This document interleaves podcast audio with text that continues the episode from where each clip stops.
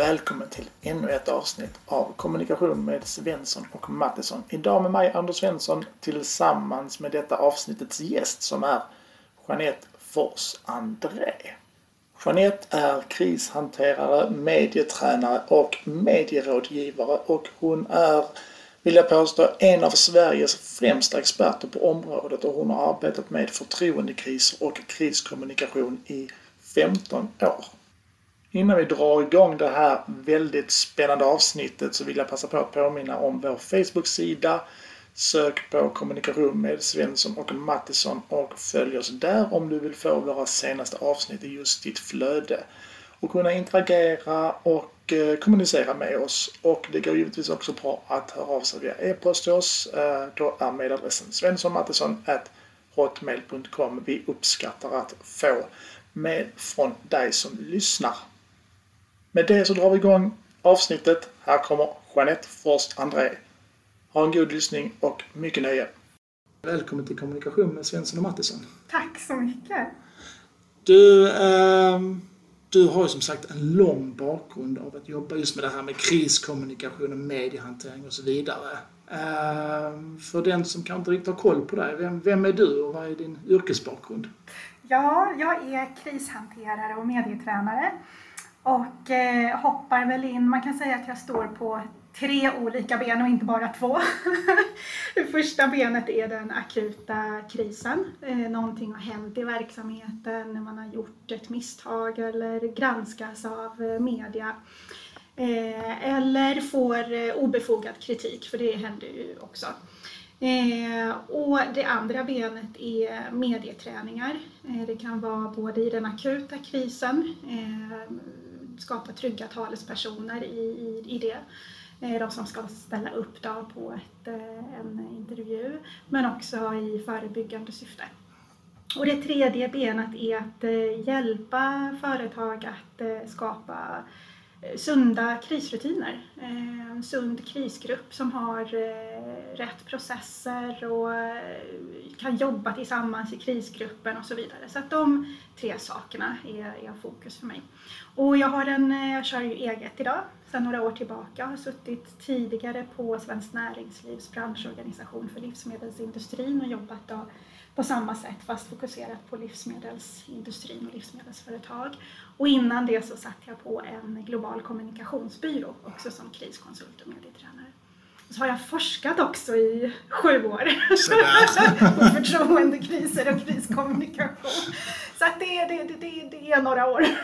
Ja, men det är bra, lite fördjupning skadar aldrig. Nej, precis, Nej. precis.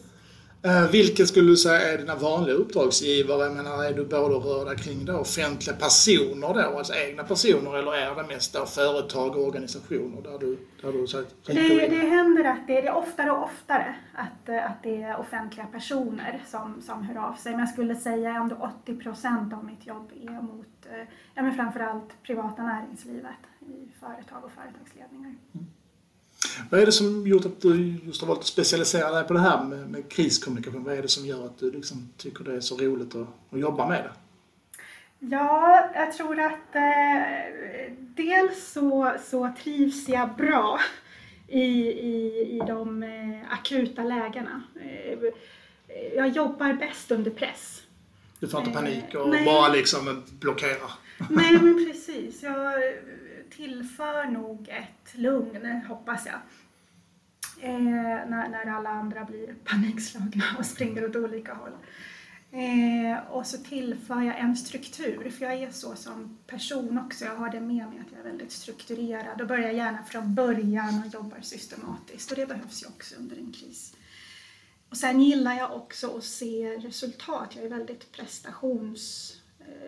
och resultatorienterad, och det hjälper ju också i kris, för man ser ju direkt vilka strategier och metoder som funkar och vilka som inte funkar faktiskt, eh, och vad som får ett eh, ökat förtroende eller ett bibehållet förtroende, vad som skadar förtroendet, eh, det ser man ju också väldigt tydligt. Så att, framförallt av de skälen. Du har ju varit aktiv och arbetat med förtroendekris och kriskommunikation i femton år. Mm. Um, och det är ju både en, en kort tid men också väldigt lång tid med tanke på att det har hänt väldigt mycket i vårt medielandskap. Vilka skulle du säga är de mest liksom slående sakerna som har hänt under de här femton åren? Bortsett från att vi har fått sociala medier och så vidare. Men, men liksom om vi tar ett steg längre, vad, vad är det då? Konsekvenserna av det här medielandskapet, vad är det du, som du slås mest av har förändrats? Mm.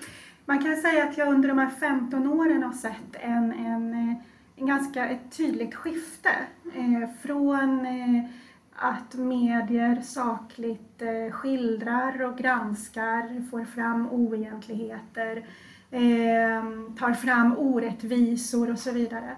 Till, till jakten efter de snabba klicken, och det är väl det största problemet idag med medieklimatet, upplever i alla fall mina kunder, och det är det jag ser, att medieklimatet har blivit så enormt tufft på många plan. Den här jakten efter klicken och underhållningsvärdet skapar ju också mer sensationsjournalistik och eh, sensationsrubriker, och att eh, individer också känner sig mer och mer som en råvara i en medieindustri.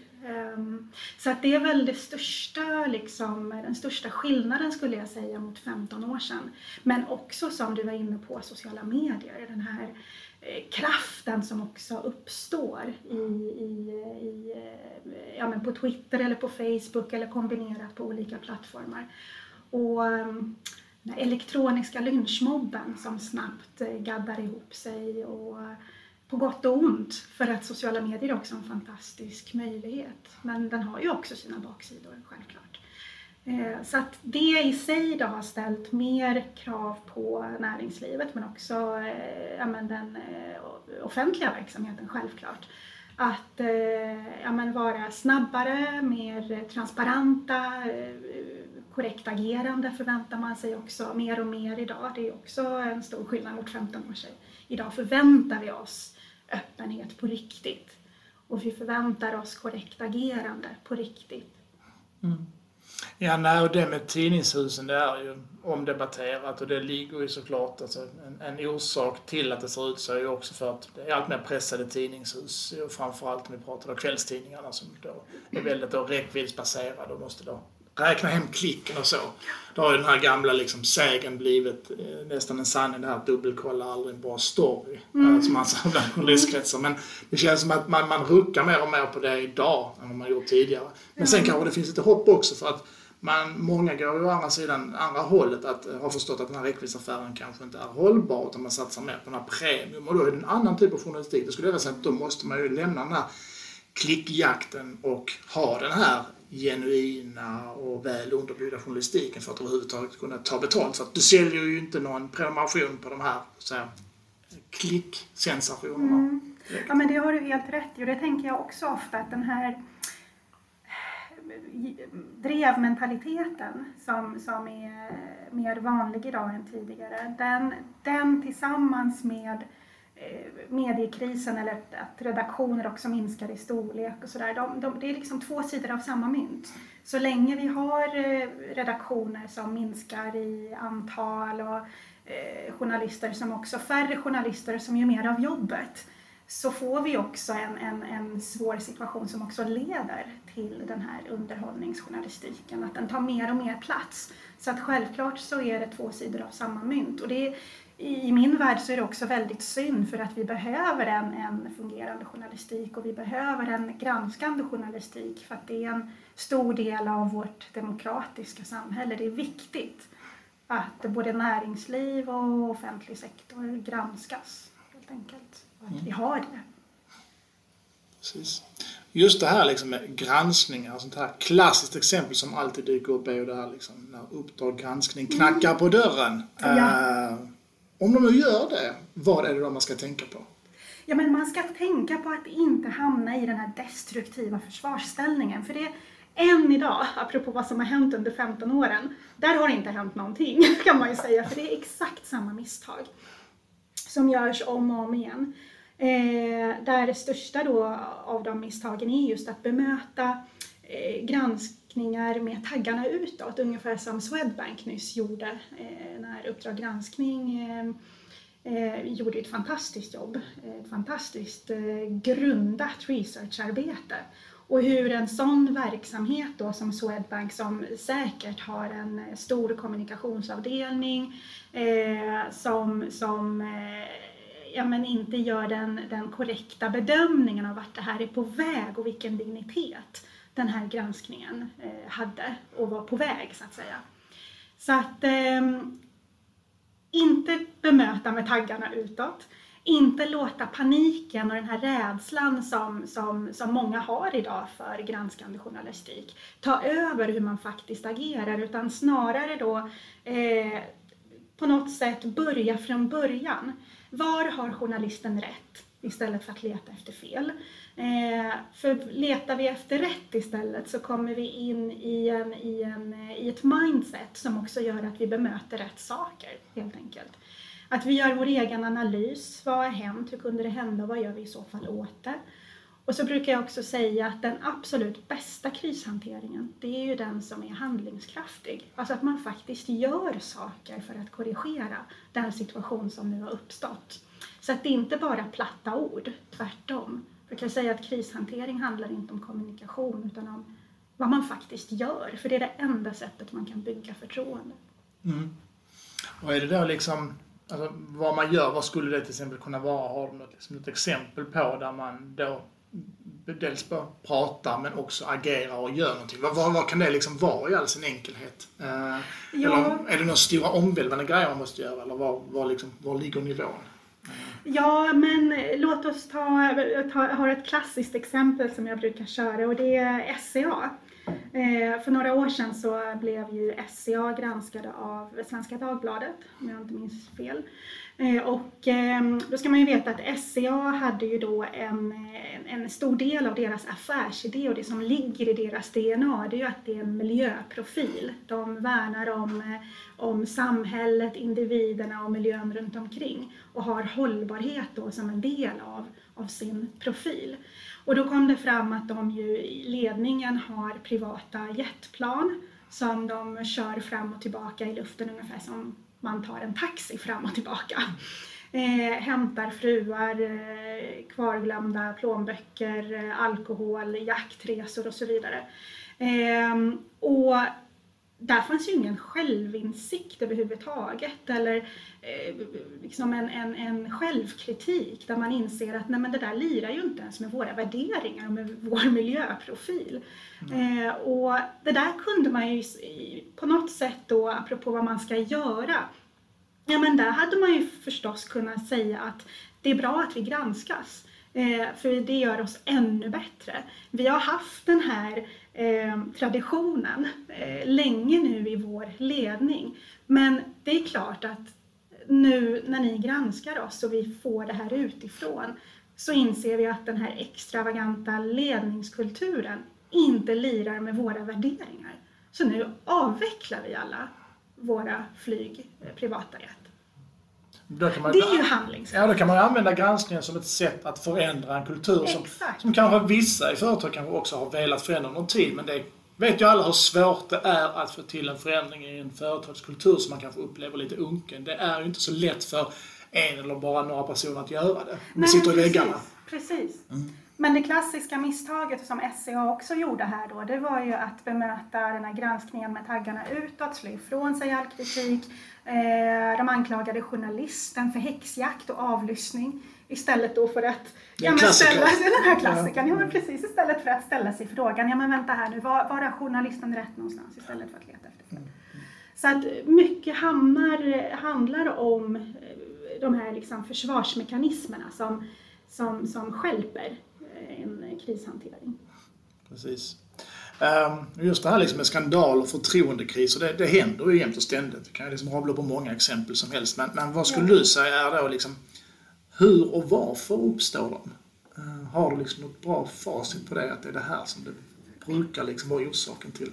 Ja, man kan säga så här att det finns, det finns olika skäl. Men om man klassificerar dem lite sådär grovt, så ser jag dels att det finns osunda företagskulturer med ett förlegat ledarskap.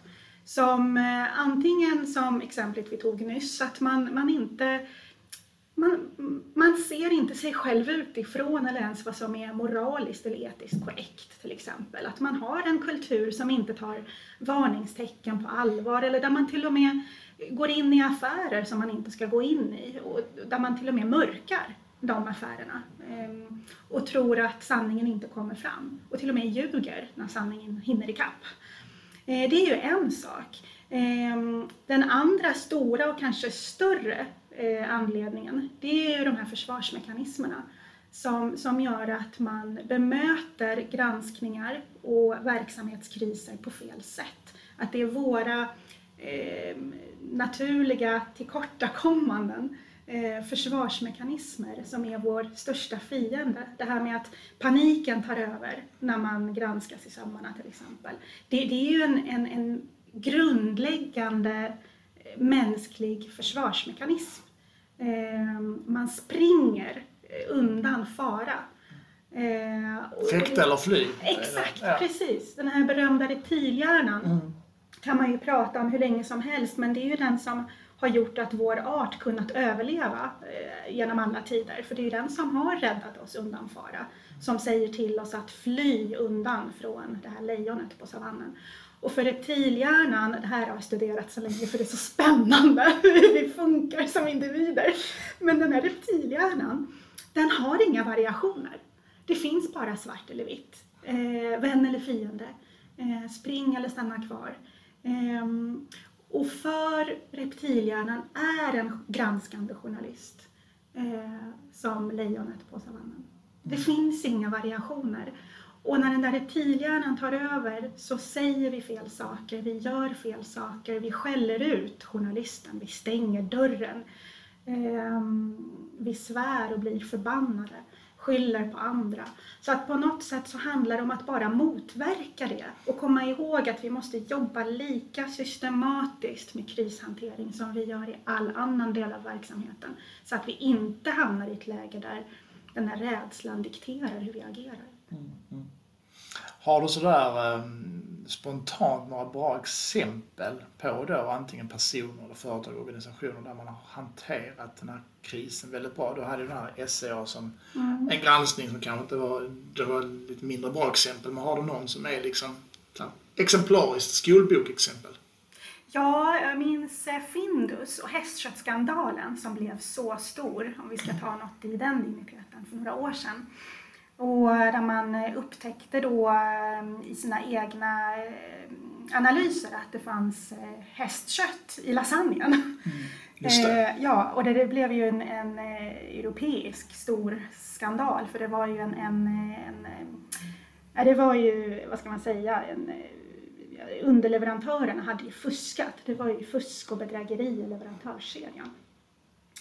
Eh, så att när Findus fick veta det där och vilka leverantörer då de hade köpt ifrån som skulle kunna ligga bakom det där, så eh, var det verkligen handlingskraft i fokus. Och de visste ju att de skulle få öppna dem munnen och säger någonting så kommer ju de få representera hela den skandalen eh, när de egentligen var en liten del av den. eh, men... De gjorde det ändå för att de räknade ut på något sätt att det gynnar oss i längden att vara transparenta och öppna. Och det gynnar oss i längden att göra saker. Eh, och de larmade själva de svenska myndigheterna och Europa. De drog tillbaka alla produkter trots att det inte ens var något farligt kött egentligen. Men de ville hålla det de lovat. Så de drog tillbaka, stoppade allt i lager och skund och allt sånt där. Så att det, det var ju liksom ett, ett fantastiskt skolexempel på så sätt att man faktiskt levde som man lär. Transparens och handlingskraft i fokus. Så det, det är ett bra exempel. Och de fick ju verkligen så mycket kritik förstås när de egentligen var en liten aktör i det hela. Men det tog dem sju månader. Innan de var tillbaka till, till det ursprungliga liksom i, i varumärkesindex. Till och med starkare än innan krisen. Ja, men det är starkt, det är det. Och det, som du säger också, det är ju inte det första man tänker på när du hör Findus. Det är ju inte, de, de skulle kunna associeras med det för resten av mm. företagets levnad. Men det är ju inte direkt så att man tänker på det, associerar dem med det idag. Även om man kommer ihåg att det har hänt, men det är inte så att Findus, just det, hästkött. Nej, det är inte det man associerar med. Nej, precis. Nej. Nej, men precis, det har du helt rätt i, och det betyder också att det lönar sig att vara så transparent och öppen och handlingskraftig i längden, även om det förstås är tufft här och nu och några månader framåt. Eh, det kommer man inte ifrån, men i längden så lönar det sig verkligen. Jag har aldrig varit med om eh, i, i ett jobb som jag har varit involverad i där, man, eh, där, där det är så att säga en dålig strategi.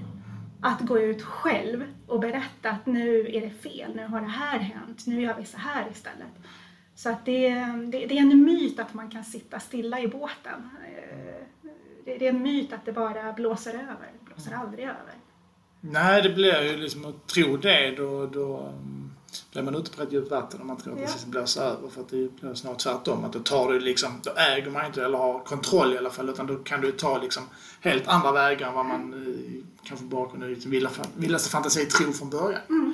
Om man liksom inte just, om det inte är någon som talar om, går ut och talar om hur det faktiskt är, som liksom ändå är innehavare av frågan, då kommer någon annan att göra det, och då är det ju stor risk att det, det inte riktigt stämmer heller. Precis. Och mm. apropå sociala medier och hur det här medieklimatet också har förändrats, så är det ju så som du säger också, att idag så finns det potentiellt tusen miljoner, hundra mm. andra stories som snabbt kan skapas än min egen som jag gärna vill ge. Så att mycket idag handlar också om att äg din egen story, berätta den på ditt sätt med dina egna ord, äg din egen agenda. Och då måste man vara, ha den här kombinationen att vara både snabb och, och ha rätt, så att säga, eller göra rätt saker. Det hjälper inte att bara vara snabb, för då får vi också de här försvarsmekanismerna som, som vi tyvärr ser så många exempel på. Det gäller också att göra, göra saker och göra rätt. Och tillsammans med snabbheten så, så, så funkar det. Då blir det bra. Mm. Just det här med försök att äga sin egen story. Jag kommer liksom osökt ändå in och tänka på det, Paolo Roberto mm. och när han då åkte fast för sexköp i våras. Uh, han försökte ju äga sin egen story, men, men misslyckades ju uh, enligt väldigt, väldigt många samstämmiga experter. Uh, hur ser du på liksom hur han hanterade det uh, när det drevet gick? För han försökte ju trots allt. Han försökte, ja. definitivt. Och han, eh, jag, jag skulle säga att det var en helt bristfällig och dålig krishantering. Och ett bra exempel på varför vissa ursäkter och utspel, eller vad man ska kalla det för, inte funkar. Och den största anledningen, bortsett från vad han faktiskt gjorde då, var ju att det fanns ingen självinsikt, det fanns ingen eh, genuin eh, ånger i, i, i, i hans liksom, approach. Eh, man kan inte komma till insikt över en natt. Vilket ju han då sa att han gjorde. Så ja, att, bara några timmar också. För att han gick timme. ut på, väl, på sociala medier, men inte minns fel nu. Bara liksom någon timme efter att mm. han väl, det hade hänt. Ja. Också. Mm. Och det köper vi inte. För vi, man, man ska inte underskatta eh, folk. Vi, vi, vi, vi ser igenom när en ursäkt eller ett, ett medieframträdande är, är genuint. Eller när det inte är genuint. Och det här var inte genuint. Det fanns ingen riktig grund. Det var inte grundat i en, i en, en, en, en trovärdig insikt. Insikt kommer över tid.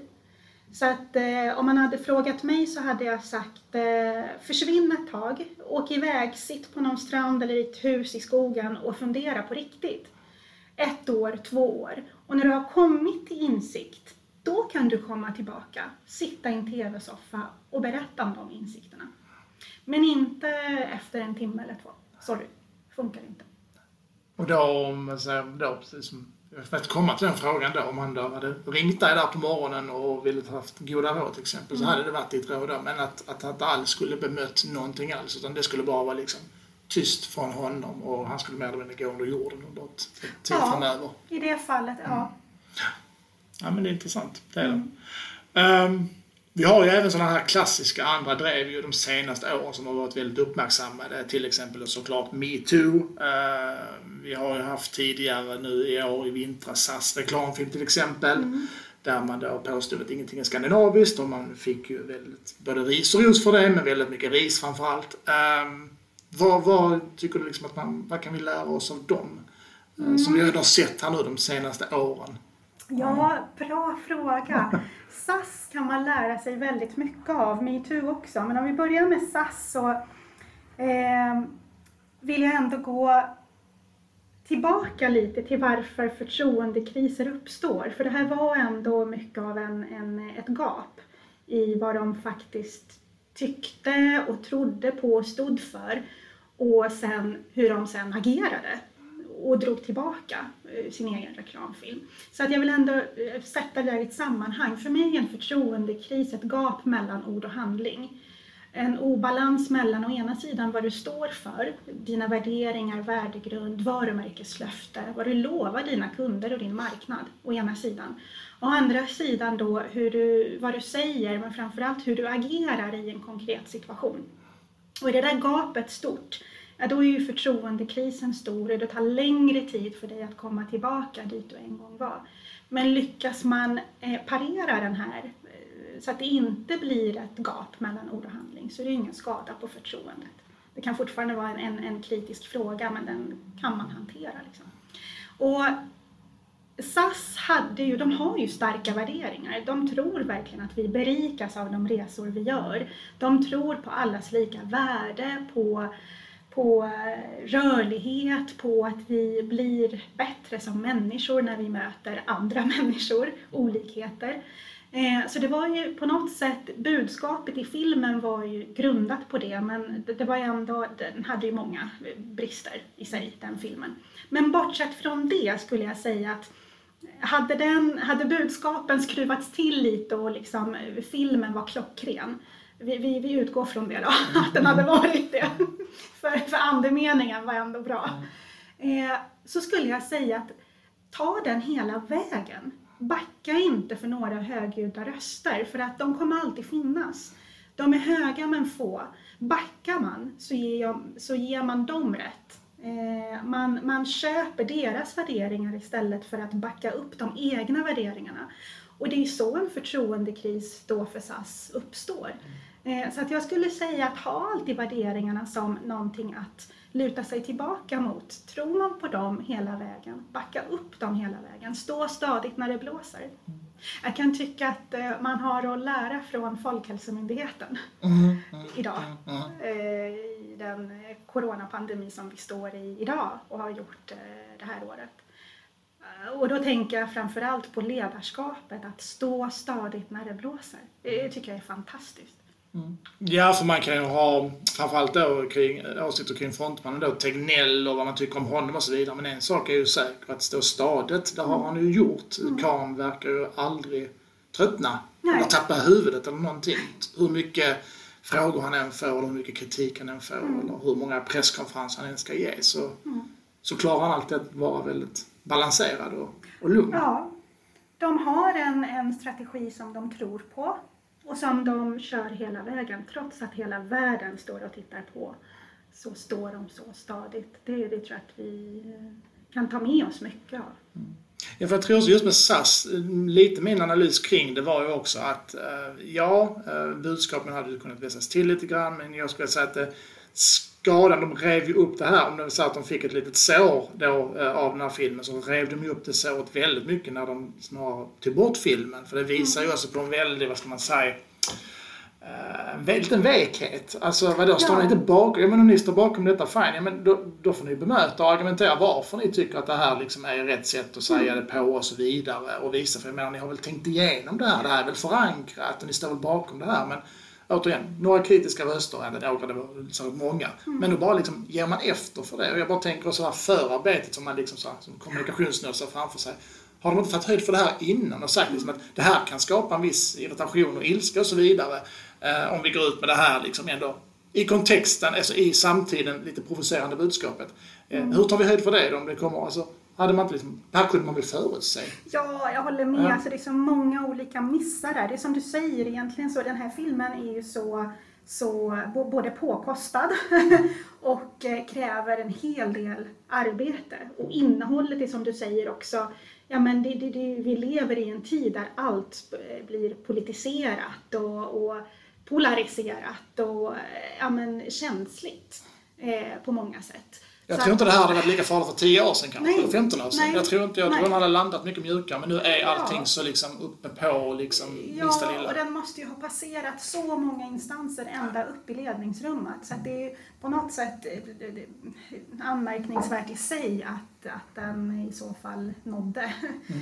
ända ut med, med de förutsättningarna. Ja, för budskapet i sig är ju inget, alltså just det här att resor berikar oss, men det är väl en självklarhet, finns det verkligen någon på allvar som tycker motsatsen? Jag menar, det kan väl bara om du åker på en eh, tre veckors backpackingresa någonstans, blir inte du berikad av det? Det är väl klart det blir. Alltså budskapet är ju såklart. Det är ja. inget konkret, alltså det är ju inget eh, kontroversiellt i det Nej. alls egentligen. Uh, men uh, i liksom hela kontexten, just som du säger då, hur man sa detta och ja. i, återigen vilken samtid vi lever i, så nej, det föll inte så, så bra. Nej. Ja, men hade du kunnat gjort det?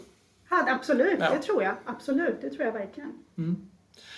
Um, just det här, vi, vi ska bara liksom snudda lite grann på ämnet där när vi ändå har varit inne på det, men, men just det här då med att, med att trenden mycket bland företag är ju det här med att ta liksom ställning i politiskt laddade frågor och så.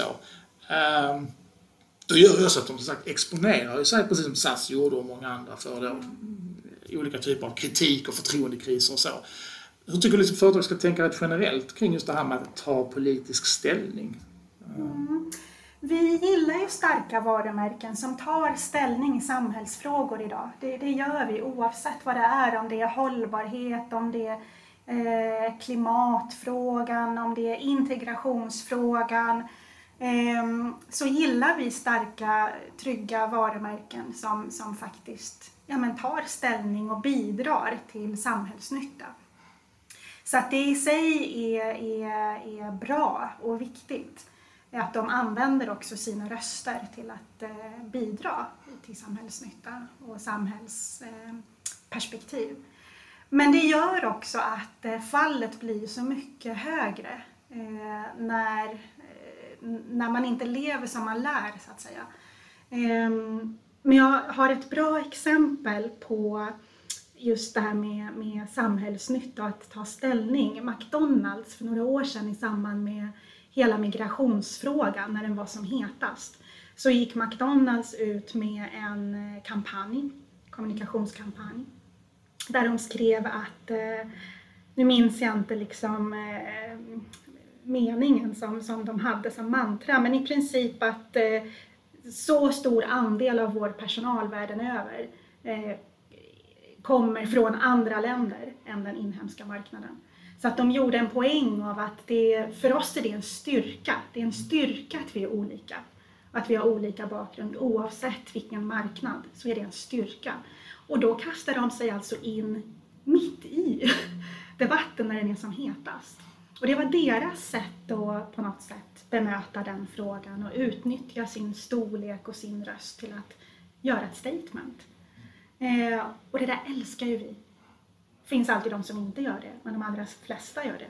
Mm, precis. Nej, men så är det ju. Precis som du sa, så, så finns det alltid en, en, en viss grupp människor, oavsett vilken ställning man tar. Du mm. kommer aldrig kunna göra alla nöjda och så vidare, men finns det då en risk? Det kan jag tänka att många företag brottas med, till exempel, att man, man vill ju ändå...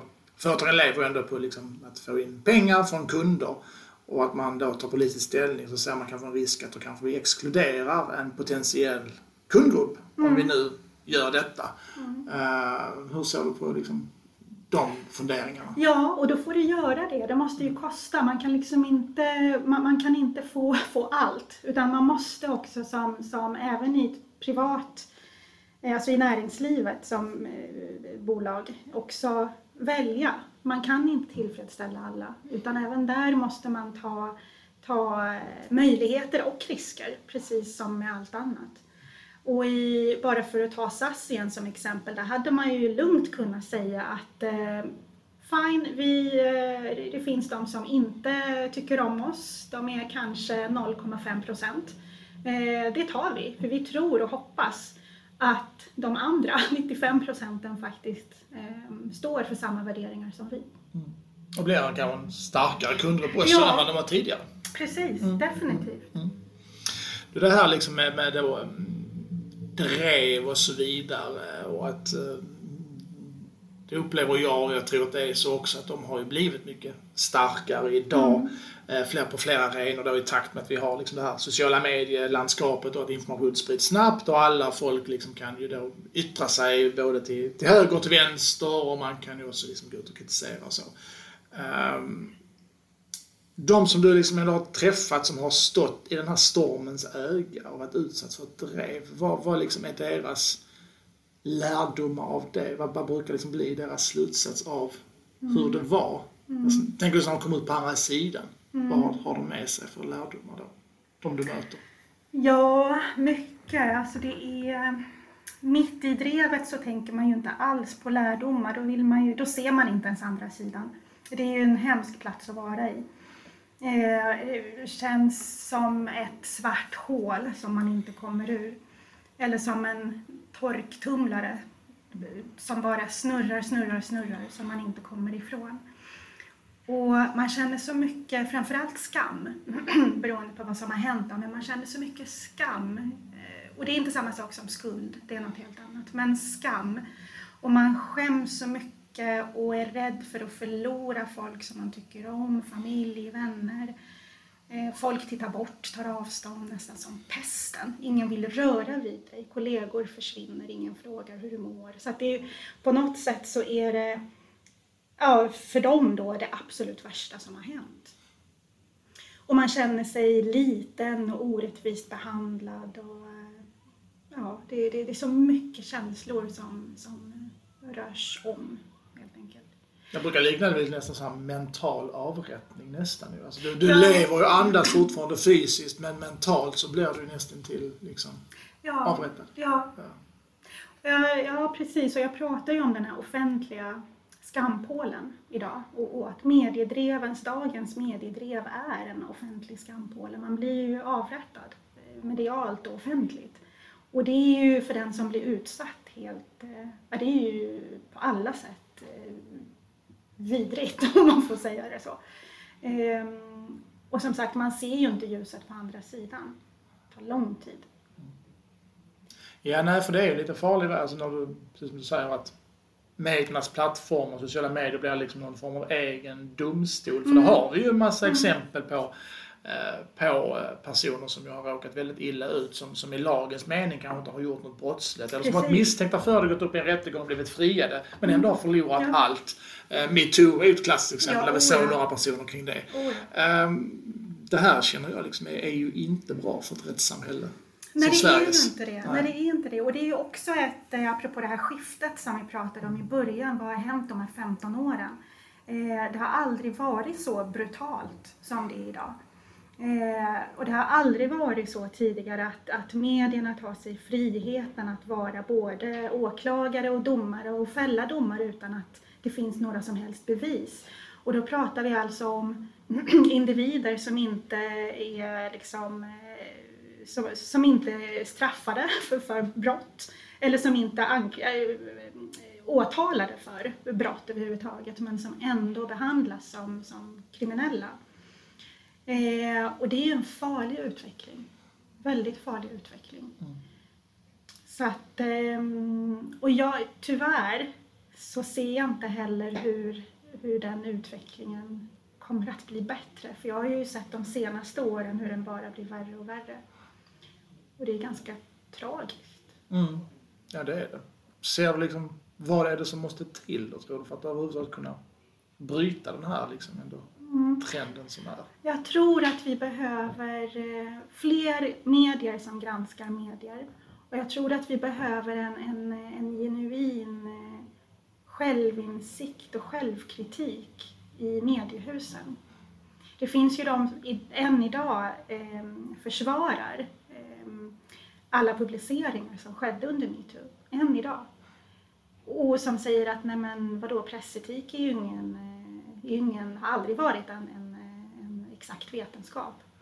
Och då känner jag, då, då blir jag faktiskt rädd inför det som kommer i framtiden. För det betyder att pressetiken alltså är godtycklig, är det det man menar?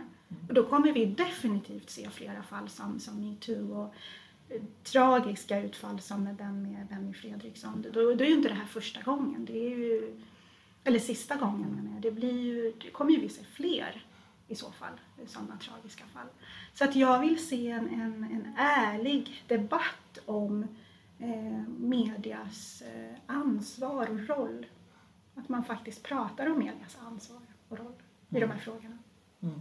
Ja, för precis som man är ute och svingar mot eh, sociala medieplattformar som man tycker har eh, tveksamt och ibland då, eh, vad ska man säga, brottsligt innehåll, alltså där mm. folk sprider hat och hot och, och så vidare, um, så vill jag ju också vända det till och säga att men medierna, skulle jag väl säga, har ett ännu större ansvar mm. någonstans för att genomslaget, för när de går ut med någonting, alltså man, man kan ju prata liksom om då mediernas stöd till exempel och att de har fått stenhård konkurrens, YouTube slår på fingrarna alla dagar i veckan och vi har liksom egna YouTubers som kör en kamera och har mer tittare än vad S V T kan drömma om, men deras liksom makt, liksom just när det gäller genomslag kring nyheter, är ju fortfarande enorm, just att spridningen blir så ofantlig och den plockas upp av diverse sajter och liksom skruvas till och, och vissa oh, ja. personer som man då kanske från en tidning har valt att då liksom anonymisera kan ju då bli uthängda på en annan sajt till exempel. Mm, så. Mm. Det är en enorm makt med ja, att sitta med. Precis. Och det är ju inte för en... Eh, den som utsätts i sociala medier för drev är fortfarande ganska skyddad. Det är inte förrän de traditionella medierna plockar upp det som det blir en rejäl kris. Och det är då tragedierna egentligen uppstår. För att medierna fortfarande har, de traditionella medierna fortfarande har den största makten. Om man tittar på konton som kanske har, säg tusen eller hundratusen, då, säg trehundratusen följare. Och du namnges där. Så är det fortfarande trehundratusen. Det, det är fortfarande en liten bubbla. Och då menar jag inte att, att på något sätt under... Jag menar att, att det är klart att det är fruktansvärt för den som utsätts fortfarande. Men det får ju de största konsekvenserna och effekterna när de liksom, traditionella mediehusen plockar upp det. Och du offentligt avrättas. Det är någonting helt annat. Så att absolut, mediehusen har en stor makt, stor roll. Och jag tycker att det är både trist och tragiskt och en farlig utveckling när medierna själva inte ser den dubbelmoralen. För att å ena sidan då så förväntar de sig transparens och korrekt agerande och tillgänglighet av de som granskas av näringslivet och offentlig verksamhet. Och på något sätt förväntar sig att man alltid ska ställa upp och vara ärlig. Eh, och det är ju bra, men hur gör man själv då? Och det är där dubbelmoralen också uppstår. Mm. Nej, men absolut är det så. Jag tror att det är också en stor del till att förtroendet för traditionella medier har naggat rätt mycket i kanten också. Mm. Det är för att man inte, man är inte riktigt trovärdiga i de här frågorna och folk har börjat liksom se igenom det mer och mer också mm. kring just den här dubbelmoralen och så. Sen vet jag ju också... Och det är synd. Ja, det är det. Det är, det är jättesynd. Synd, och jag tror att det här... Ja, och jag tror att det här måste, precis som du sa, börja... Jag tror det måste börja på allra liksom högsta ledningsnivå och sen mm. sippra ner. För att jag tror inte att de som liksom sitter på golvet inom situationstecken, alltså de som verkligen sitter och rattar de här sajterna, bestämmer vad som ska hamna var och så vidare under ett hektiskt nyhetsdygn, eh, har inte möjlighet att reflektera kring detta. Jag vet själv, för jag har jobbat där själv. Alltså det, det är jättelätt att fastna i den här liksom klickokratin någonstans och bli helt... Du ser bara klicken, det är liksom ditt allt och du, du, du kan inte för fem öre liksom föreställa dig konsekvenserna för hur det blir sen utanför det här tidningshuset. För du, du sitter där med dina kollegor och bara trafiken går upp så är allting bra.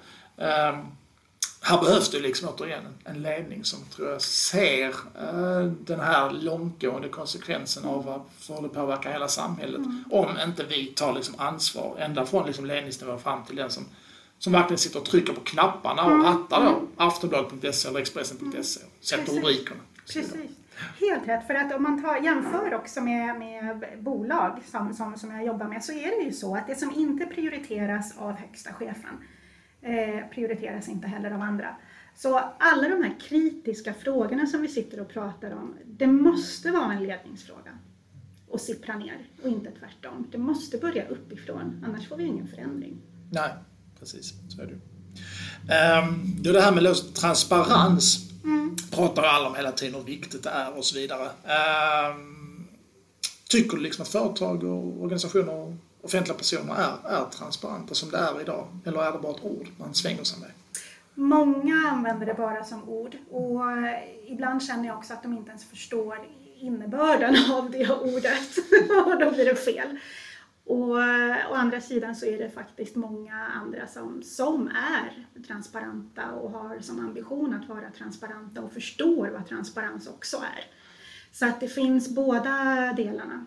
Transparens, det, det, hos vissa finns det en myt också att transparens skulle handla om att göra allting rätt. Och så är det ju inte, för då blir det ju fel. Vi, vi, vi kan inte göra allting rätt. Dels för att vi själva som individer inte är felfria. Och dels för att vi kan inte gardera oss för misstag. Misstag sker antingen från liksom, organisationen själv, vi gör fel. Men vi kan inte heller gardera oss för andras misstag utanför. Så att det kommer att bli fel.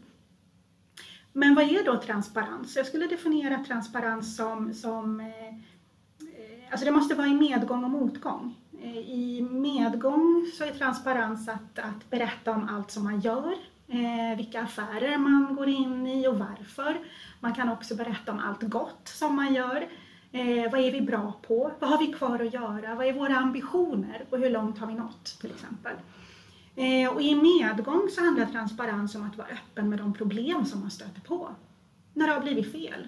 Och sen också förstås hur man åtgärdar dem, alltså handlingskraften. Vad gör vi då för att det här inte ska uppstå igen? Vad gör vi för att korrigera det här som har blivit fel eller galet? Mm. Precis. Um, du får välja någon av alla de här liksom, hundratusentals kriserna som har varit uh, i liksom, nyhetsrapporteringar och så vidare. Vilken skulle du vilja ta, som du inte var med på, ville vara med på? Och vad hade då varit ditt liksom, råd? Du får ta välja vilka som helst. Mm. Jag brukar i mina medieträningar använda eh, Stora Enso som ett bra exempel på bra exempel på dålig krishantering. eh, för att det var så många misstag där. Och där hade jag jättegärna varit med från början. För den krisen och den skandalen kunde ha, som många andra kriser, kunde ha Eh, motverkats och faktiskt förebyggts. Hade inte behövt bli så stort som det blev.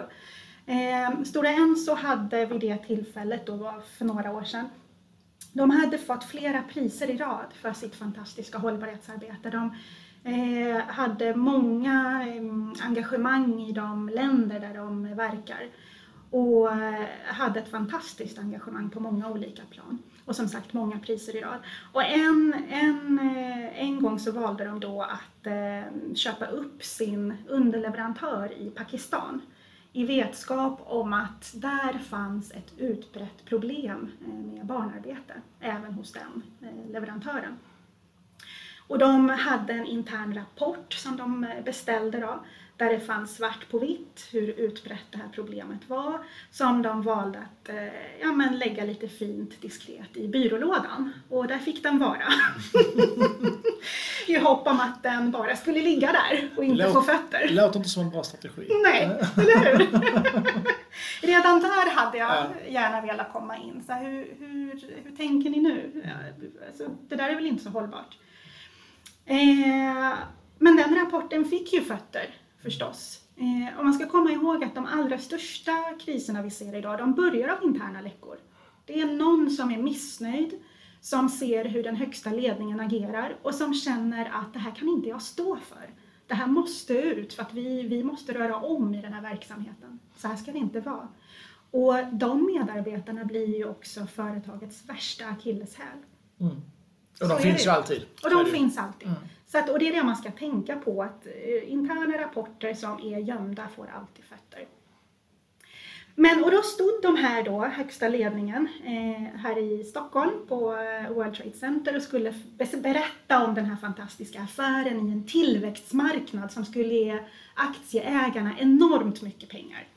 Eh, och utan att nämna eh, barnarbete. Utan att ens nämna barnarbete i hållbarhetsredovisningen, vilket är direkt felaktigt. Och sen Kalla Fakta då, som gjorde ett grymt bra arbete, som intervjuade Stora Enso där allt det här kom fram förstås. Och hela koncernledningen fick avgå.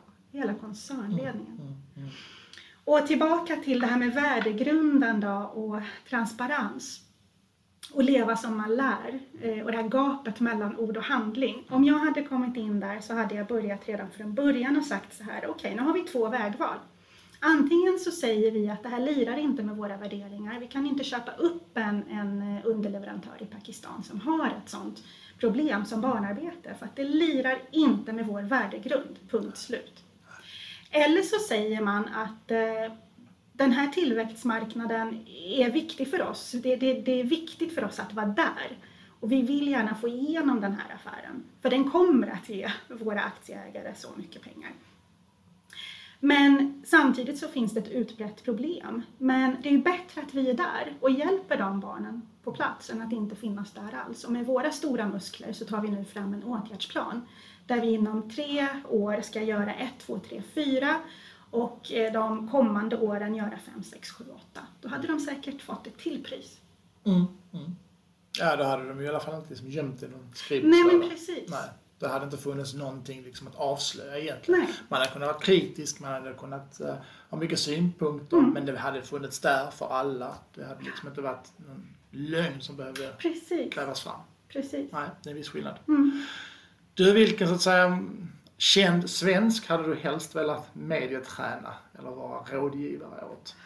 Oj, det, det där är så svårt. Det är jättesvårt. Och jag tänker faktiskt aldrig så. Nej. För att jag, jag ser varje, varje liksom offentlig person som jag jobbar med eller varje varumärke som jag jobbar med som, som eh, världens roligaste uppdrag. För det är då jag också ger mitt allra bästa. Så att jag tänker inte så. Jag jämför heller inte kunder emellan. Mm. För alla har ju sitt. Alla har ju sina liksom, eh, omständigheter och... Eh, nej, jag, jag tänker faktiskt inte så. Nej. Vad tänker du kring just det här perspektivet kring medierådgivning och så vidare kring då till exempel då är kanske största varumärke svenska Zlatan. Mm. Så nu är väl den kanske kändaste svenskan kanske. Ja. Han har väl hög konkurrens med, med många andra men, men onekligen så är han ju en av våra liksom mest kända och profilerade svenskar mm. genom tiden såklart. Va? Han är ju liksom i ropet lite då och då och gör lite utspel här och där. Och lite så kanske man...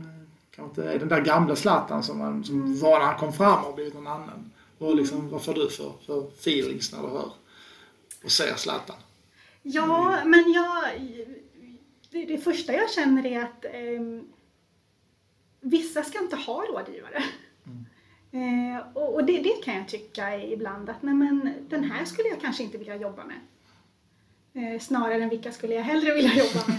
Men det blir så tydligt vilka jag inte skulle jobba med. För de, de, de, de behöver ingen rådgivare. Framförallt, jo de behöver det men framförallt så lyssnar de inte på sina rådgivare.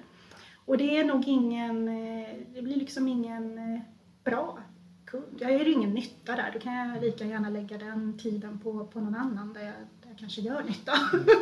Så att nej, vissa lyssnar inte på sina rådgivare. Precis som Trump utan någon som helst jämförelse från det ena till det andra. Trump, Zlatan, älskar att de löser spretet. Det är härligt. Nej, då, då, då, då, we love you Zlatan. Men nej, som sagt utan jämförelse. Trump är ju också en sån som inte lyssnar på rådgivare. Det är väldigt starka... Det är jättejobbigt att jobba med honom. Ja, och gemensamt med dem, när man skulle hitta gemensamt med dem, det är väldigt starka personligheter som är väldigt profilerade så att säga, som, som verkligen är ett namn på alla läppar. Och jag tror inte heller som du säger att det, det är nog inte världens lättaste att vara rådgivare. Jag tror snarare som sagt att det, det är rådgivare som får lyssna där på Zlatan eller Trump och inte tvärtom då. Det är väldigt svårt att bryta igenom där tror jag. Och som du säger så, nej, de, de kanske är tillräckligt starka personligheter för att ändå kanske... tycker att jag gör det på mitt sätt och sen så får ja. Det liksom med allt vad det innebär. Ja, mm. och samma sak med näringslivet. Det finns de här högt uppsatta cheferna som, som också gör det själva och kan bäst attityden. Mm. Okej, okay, gör det. Mm. Mm. Mm. Det finns de som, som tycker annorlunda. Då kan man lägga sin energi där, där det faktiskt går att eh, åstadkomma förändring och där kulturen också pö om pö kanske faktiskt blir bättre. När man tar in extern hjälp. Men det finns de än idag som är, kan bäst attityden och som tycker att de är världsbäst på krishantering. Mm, mm. Utan att se att så fort du uttalar dig så blir det bara haveri. Mm. Nej, precis, precis. De lär sig kanske den hårda vägen, vem vet? Ja, man får väl hoppas det. Du Jeanette, om man vill följa dig och ditt arbete, mm. vart, vart vänder man sig då? Man kan vända sig till kanetforsk punkt se. Vi lägger en länk i beskrivningen till mm. den här poddavsnittet. Mm. Uh, finns du någon annanstans? Uh... Jag finns mm. på Twitter och på LinkedIn. Mm. Också. Där kan man dela med sig, eller ta del av dina tankar. Ja, absolut. Det, mm. det kan man. Absolut. Härligt, härligt. Mm. Men du, jag sa stort tack för din medverkan. Tack själv. Jättekul att vara med. Ja, det var jätteroligt att höra på dig. Och eh, vi är tillbaka igen onsdag två veckor med ett nytt avsnitt. Så ha det bra tills dess. Hej då!